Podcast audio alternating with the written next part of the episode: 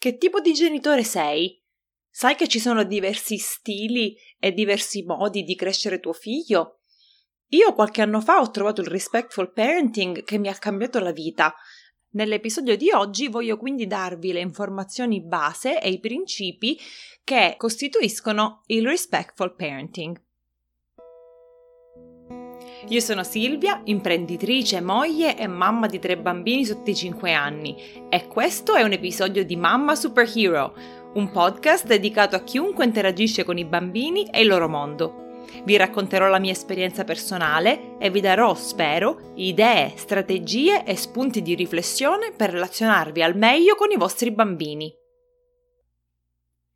Prima di affrontare l'argomento di oggi voglio ringraziare mia sorella, Aurora D'Amico, che ha composto e registrato la musica che avete appena sentito, che sarà la sigla di questo podcast. Aurora è una cantautrice e musicista palermitana che cattura l'attenzione del pubblico con una voce unica e delle storie indimenticabili. La trovate online su www.auroradamico.com dove potete anche acquistare il suo ultimo album, So Many Things, e poi sui social, sia Facebook che Instagram. Aurora, se mi stai ascoltando, grazie ancora di aver dedicato il tuo tempo a questo progetto. E adesso passiamo all'argomento di questo episodio. Vediamo innanzitutto che cosa significa respectful parenting. Se volessimo tradurlo in italiano, la traduzione sarebbe un po' buffa, e cioè genitorialità rispettosa. Anche se la definizione è un po' strana, sicuramente capite il concetto, e cioè crescere i nostri figli con rispetto.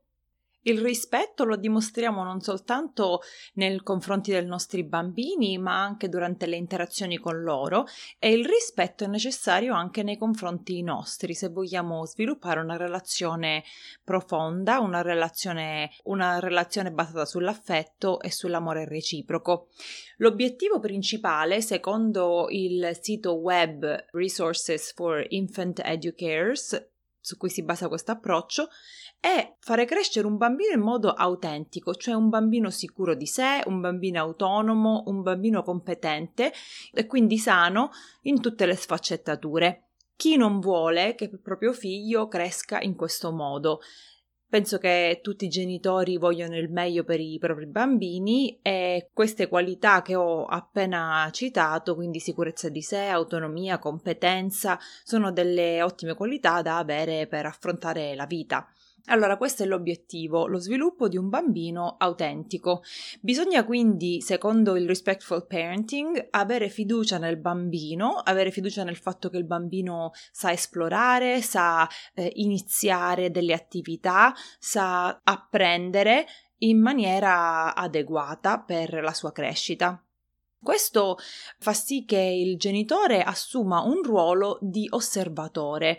Infatti uno dei principi fondamentali del respectful parenting è che il genitore deve essere presente, non deve essere distratto, non deve essere assente, ma deve essere presente ma non sempre deve intervenire o essere partecipe di quello che il bambino sta facendo. L'osservazione è un ottimo metodo per conoscere il bambino, perché d'altronde anche se i bambini sono nostri, li conosciamo da quando sono nati, sono delle piccole persone in via di sviluppo a livello emotivo, a livello delle competenze, a livello caratteriale ed è il nostro compito imparare a conoscere il nostro figlio come se fosse un nuovo amico.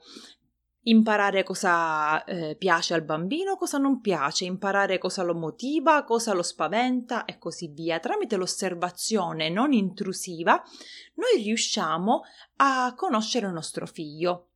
Un altro principio del respectful parenting riguarda i momenti di cura personale del bambino, quindi mentre lo laviamo, mentre facciamo il bagnetto, mentre diamo, gli diamo da mangiare, mentre cambiamo il pannolino, lo aiutiamo a vestirsi e così via.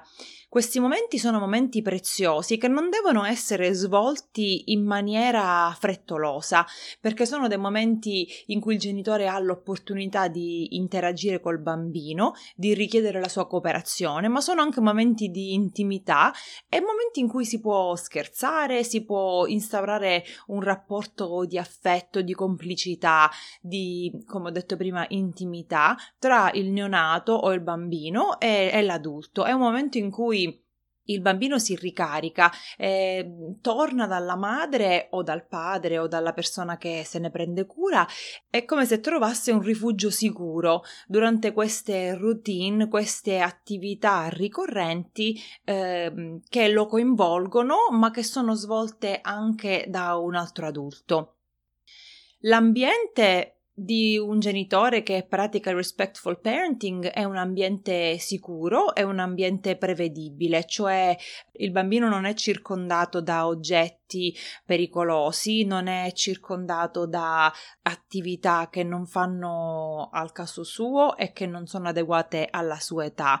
Eh, nel momento in cui i bambini iniziano a gattonare o a camminare è necessario che eh, gli ambienti in cui passano la maggior parte del tempo siano adatti a loro per aiutarli a sviluppare capacità motorie, capacità cognitive, intellettuali e così via.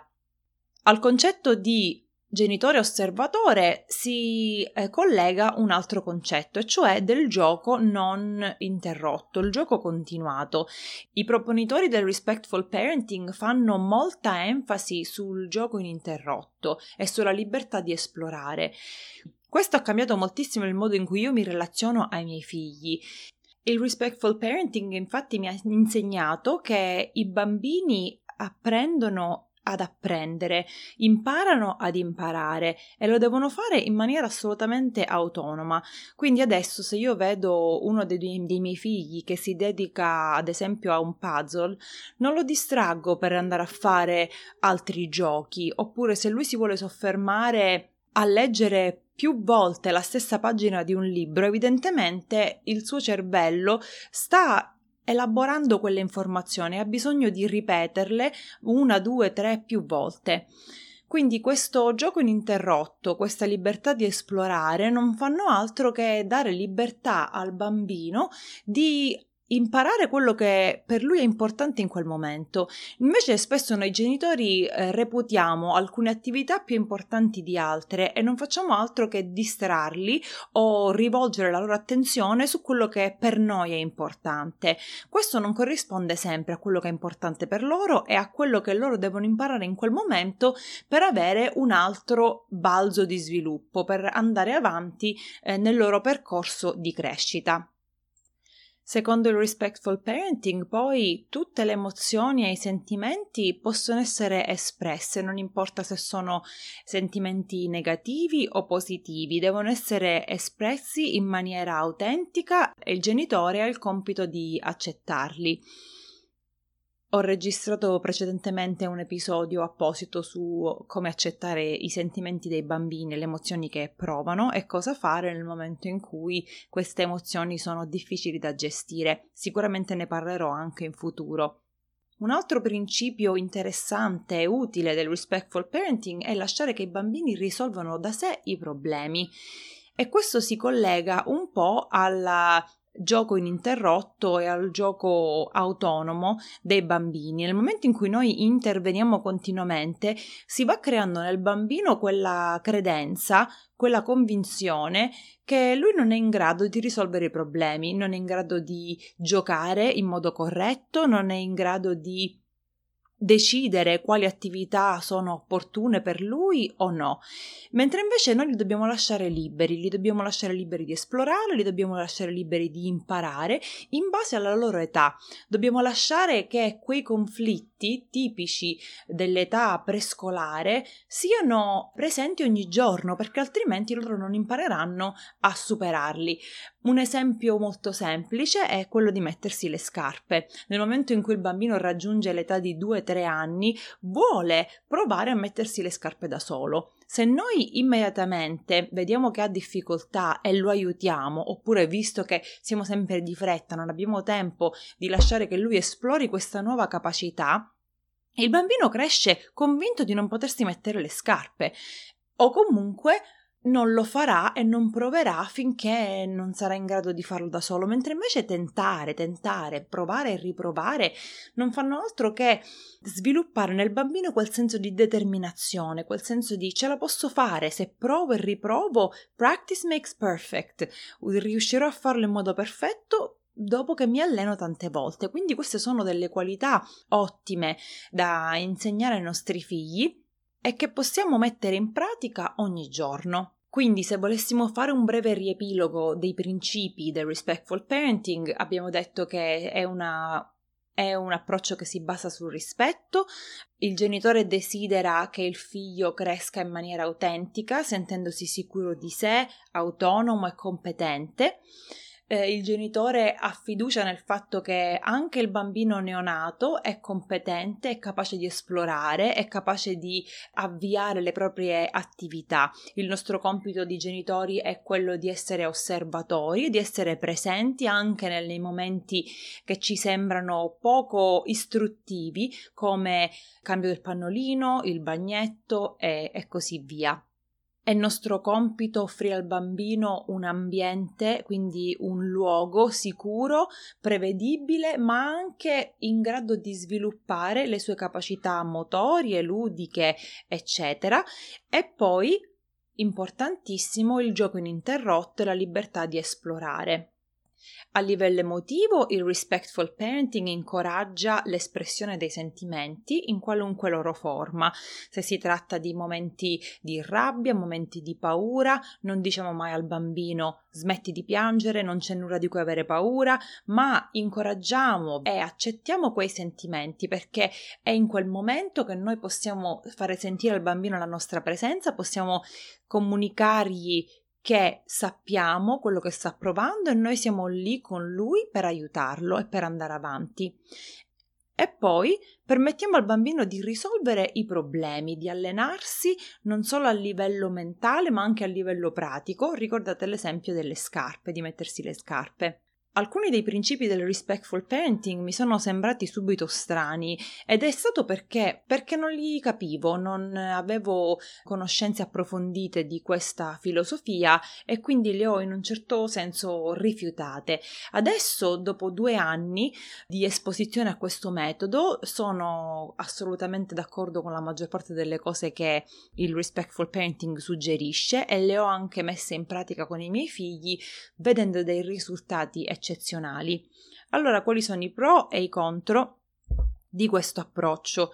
I pro sembrano chiari, cioè eh, si sviluppa una relazione molto intima col bambino, il bambino non ha mai paura di rivolgersi al genitore perché sa che qualunque emozione prova, qualunque situazione affronta, il genitore sarà lì presente e in maniera amorevole, affettuosa, paziente, riuscirà a, ad aiutarlo. Un altro vantaggio che io ho notato applicando questo respectful parenting con i miei figli è che i bambini sono sempre più capaci di giocare da soli. Giocare da soli è importante perché il bambino sviluppa competenze, eh, autonomia, indipendenza e soprattutto impara quello che desidera imparare in quel momento, non è forzato dall'adulto a imparare o a giocare in certi modi specifici più il bambino gioca da solo o è lasciato libero di giocare nei momenti in cui desidera giocare e con i, con i, giochi che vuole utilizzare, più il bambino sarà in grado di, di, farlo per lunghi periodi di tempo. Spesso si sente dire, oppure anche io stessa ho, ho visto, eh, che prima i miei figli non erano in grado di giocare da soli per molto tempo, venivano sempre da me, mamma gioca con me, mamma vuoi fare questo con me, facciamo il puzzle, giochiamo con le Barbie. E io ero sempre coinvolta e non avevo, e non avevo tempo da dedicare a me stessa, alle faccende domestiche e così via. Il respectful parenting mi ha insegnato invece che il bambino è capace di giocare da solo, è capace di decidere quali attività svolgere e quali attività non svolgere ed è capace di automotivarsi. Se io do fiducia al bambino stesso, se io gli do la fiducia necessaria. Vediamo adesso quali sono secondo me alcuni contro, alcuni svantaggi di questo approccio. Il primo svantaggio è che è un metodo molto antitradizionale e quindi è difficile nel quotidiano, inter- nell'interazione con i nostri figli, applicarlo in maniera corretta. C'è bisogno di una mente molto aperta, la capacità di apprendere cose nuove e soprattutto c'è bisogno di umiltà, c'è bisogno di, della necessità di accettare le cose che non vanno bene in noi e nel modo in cui noi interagiamo con i nostri figli e il desiderio di cambiarle per il loro bene ma anche per il nostro. Io ho notato che con il respectful parenting sono molto più calma, molto più tranquilla e meno stressata e questo credo che per ogni mamma sia importantissimo perché noi trascorriamo trascorriamo tante ore con i nostri bambini, i bambini sono piccoli e hanno tanto bisogno di noi e questo può causare molta stanchezza, molto stress, molta ansia e così via. Crescere i nostri figli secondo questi principi aiuta non soltanto loro ma anche noi. Però non è facile perché bisogna abituarsi a proprio a un modo nuovo di vivere, un modo nuovo di parlare e di relazionarsi con il bambino. Un altro svantaggio è che ci vuole tempo, non è una soluzione immediata, non è un fast food, non è una corsa di 100 metri, ma è una maratona. I risultati non saranno immediati, anche se a volte io ho applicato alcuni di questi metodi e mi sono stupita, mi sono stupita dell'immediatezza dei risultati, però in generale il bambino si deve abituare a un modo nuovo di esprimersi della madre e ci vuole tempo affinché lui risponda, ma ci vuole anche tempo affinché noi possiamo imparare una nuova eh, lingua in un certo senso. Il terzo svantaggio, secondo me, è il più importante, nel senso che io mi sono ritrovata ad interagire con i miei figli in un modo diverso, mentre tutte le persone che conosco lo fanno in modo tradizionale. Non lo dico giudicando o criticando, ma semplicemente è una difficoltà perché eh, vi faccio un esempio e sarà tutto più chiaro.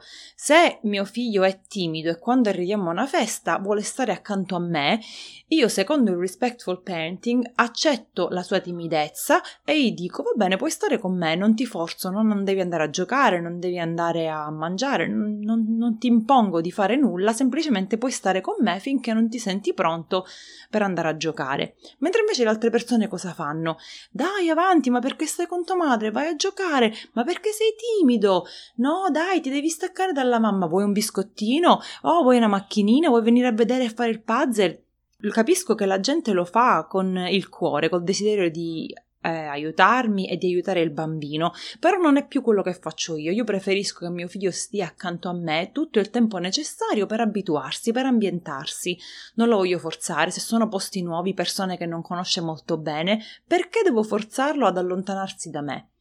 Oppure un altro esempio, arriviamo a casa di qualcuno che eh, esige il bacetto da parte del bambino. Il bambino o la bambina non vuole dare il bacetto a questa persona, io voglio rispettare i sentimenti di mio figlio e non voglio costringerlo a dare un bacio a qualcuno se lui non si sente, non, non sente quel, quel sentimento di amore, di affetto nei confronti di quella persona. Quindi che succede? Si crea una situazione un po' eh, difficile perché come faccio? Faccio offendere la persona che vuole dare un bacio a mio figlio oppure devo forzare mio figlio a fare una cosa che non si sente di fare? Questi sono soltanto due esempi molto semplici di come il respectful parenting vada contro il crescere i figli in maniera tradizionale e non è questione di educazione perché mio figlio può essere educato ma con educazione potrebbe dire no, non voglio dare un bacio alla zia, non voglio dare un bacio al nonno. E quindi che facciamo in quel momento? Ogni giorno è una sfida, ogni giorno prendere la decisione giusta può essere difficile, ma in fin dei conti tutti vogliamo il meglio per i nostri bambini, tutti vogliamo crescere dei figli in maniera rispettosa, vogliamo che siano educati, che siano sicuri di sé, coraggiosi, che non siano dei bulli Concludo qui quindi la panoramica sul respectful parenting, sui principi base, sui pro e sui contro di questo approccio. Spero di avervi fatto incuriosire. Io mi sono aperta a questo mondo, come dico sempre, circa due anni fa e mi sono davvero appassionata, tanto che ho deciso di iniziare questo podcast. Quindi spero che anche voi troviate utili questi consigli, queste nuove filosofie, questi metodi che vi facciano crescere eh, come persone, ma soprattutto nell'interazione con i vostri figli.